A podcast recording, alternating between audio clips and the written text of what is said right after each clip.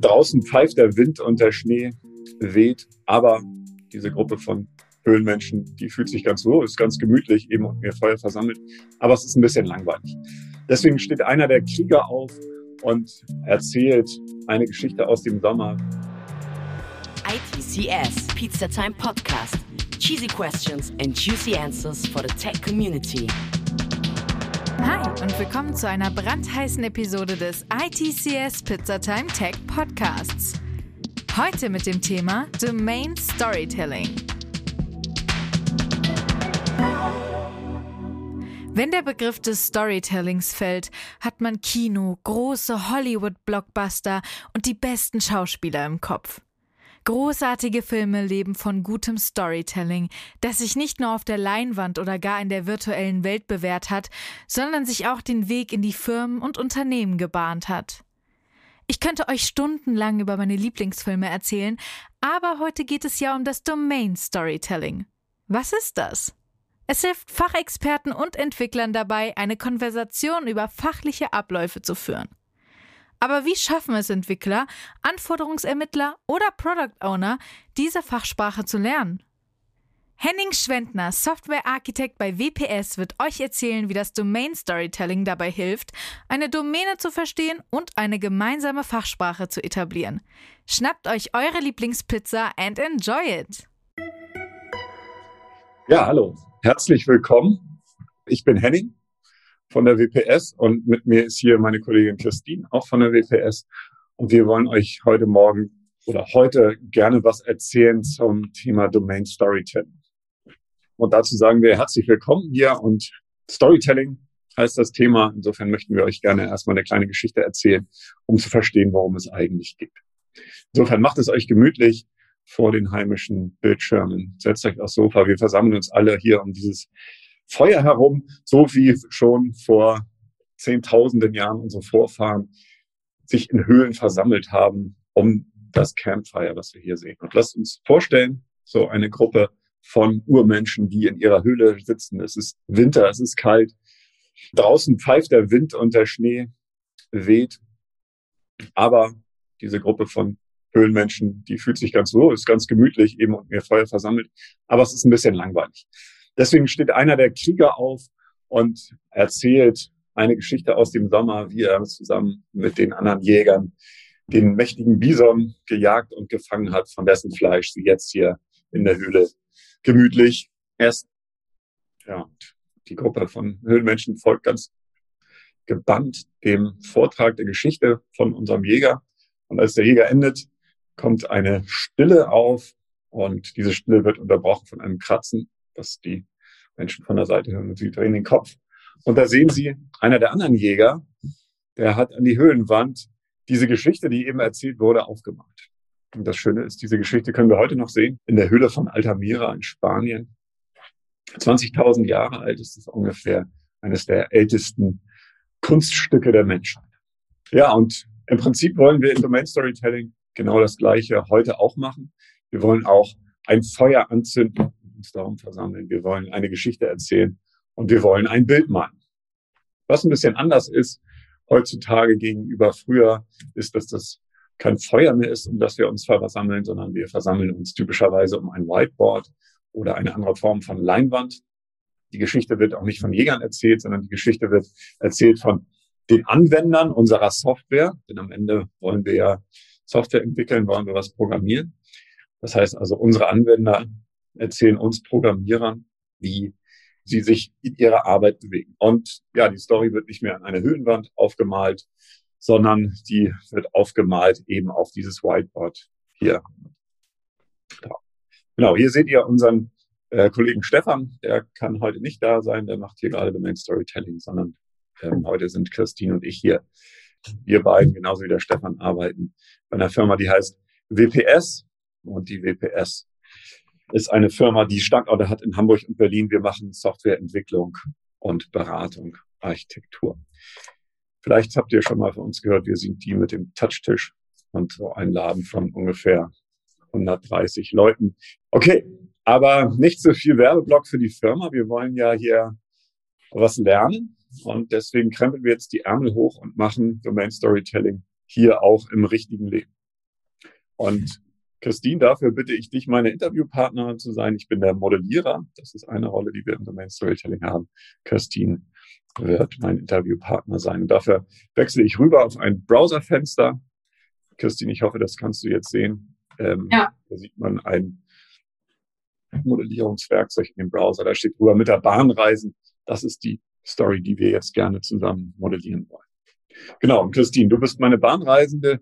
Wie machst du das denn, wenn du von Hamburg nach Berlin fährst zum Beispiel? Na, entweder gehe ich ins Internet und buche mir ein Ticket online oder ich würde an einen Schalter gehen im Bahnhof selbst. Okay, super. Das heißt, ich modelliere mal als ersten Schritt hier das Kaufen eines Tickets. Und du hast gesagt, du kaufst das Ticket. Wer bist du? Was ist die richtige Rollenbezeichnung? Kunde. Okay. Das heißt, der Kunde, der kauft ein Ticket Lass uns uns mal mit dem altmodischen Papierprozess machen. Das hilft oft am Schalter. Okay, dann hast du dein Ticket. Und was machst du dann? Dann habe ich mein Ticket und wird in die Bahn einsteigen. Mhm.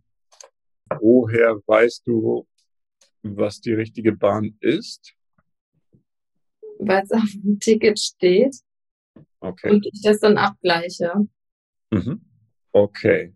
Das heißt, auf dem Ticket steht drauf der, der Zug. Die Zugnummer, die Abfahrtszeit. Okay.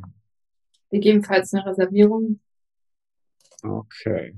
Gut, dann füge ich hier zwischen nochmal einen Schritt ein. Ich sag mal, du hast eben gesagt, du vergleichst die Zugnummer mit dem Ticket. Ne?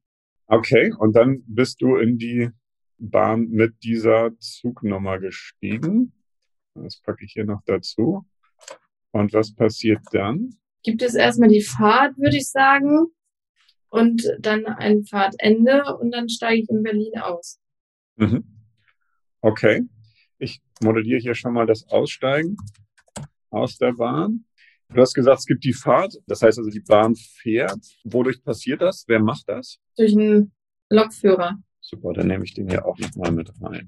Okay, das heißt also, der Lokführer bringt die Bahn nach Berlin. Ist Berlin das richtige Wort? Gibt es da ein allgemeineres Wort, wo der Lokführer den... Ja, an die Destination, an mhm. den Zielort. Nehmen vielleicht mein deutsches Wort Ziel, passt vielleicht auch. Und dann verlässt der Kunde die Bahn. Du steigst aus der Bahn. Am Ziel. Am Ziel. Okay. Super. Und dann bist du da und hast dein Ziel erreicht. Sehr schön. Ist das alles oder fehlen da noch Schritte zwischendrin? Ich gehe mal einmal hier in so einen Replay-Modus. Also der Kunde kauft das Ticket am Schalter. Dann vergleicht er die Zugnummer mit dem Ticket, steigt ein in die Bahn, die die Zugnummer hat von dem Ticket. Dann steigt er aus am Ziel der Kunde und dann fährt der Lokführer die Bahn ins Ziel. Achso, nee, da müssen vier und fünf noch getauscht werden. Okay. Und ist es das oder fehlt dazwischen noch was? Machst du noch irgendwas mit dem Ticket zum Beispiel? Also für den Fall, dass ich kontrolliert werde.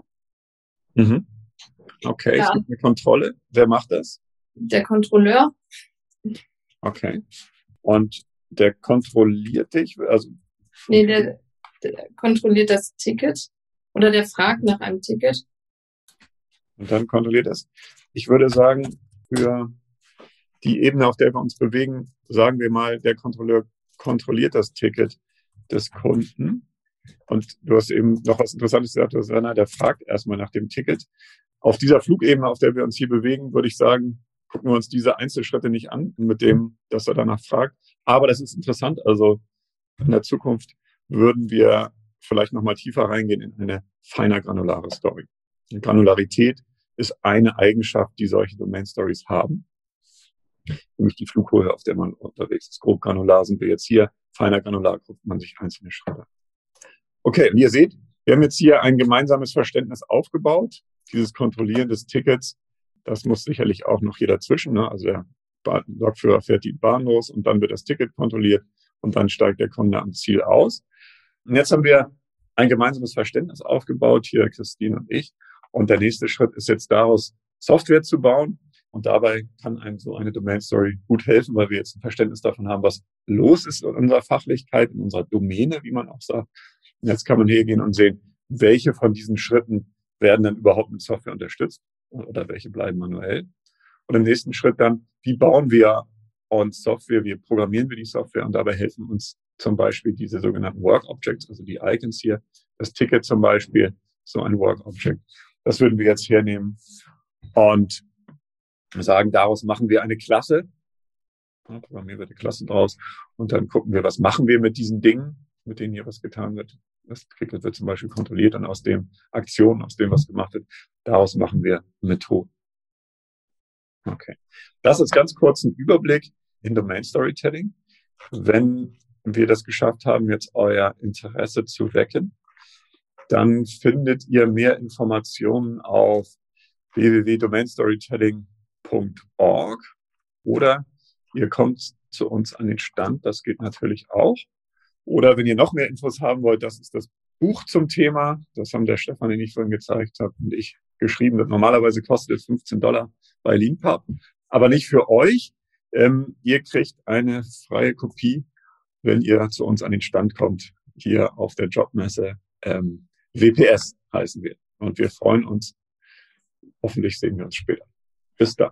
Und Christine, vielen Dank. Gerne. Dann tschüss. Tschüss. Many thanks an Henning für den super interessanten Vortrag. Was sind für euch wichtige Elemente für ein gutes Storytelling? Muss es immersiv sein? Viele Emotionen? Viel Action? Hervorragende Rhetorik? So, das war's für diese Woche. Ich werde jetzt weiter an meiner Story für mein Buch schreiben und wir hören uns nächste Woche zu einer ofenfrisch servierten Episode. Bye! ITCS, Pizza Time Podcast.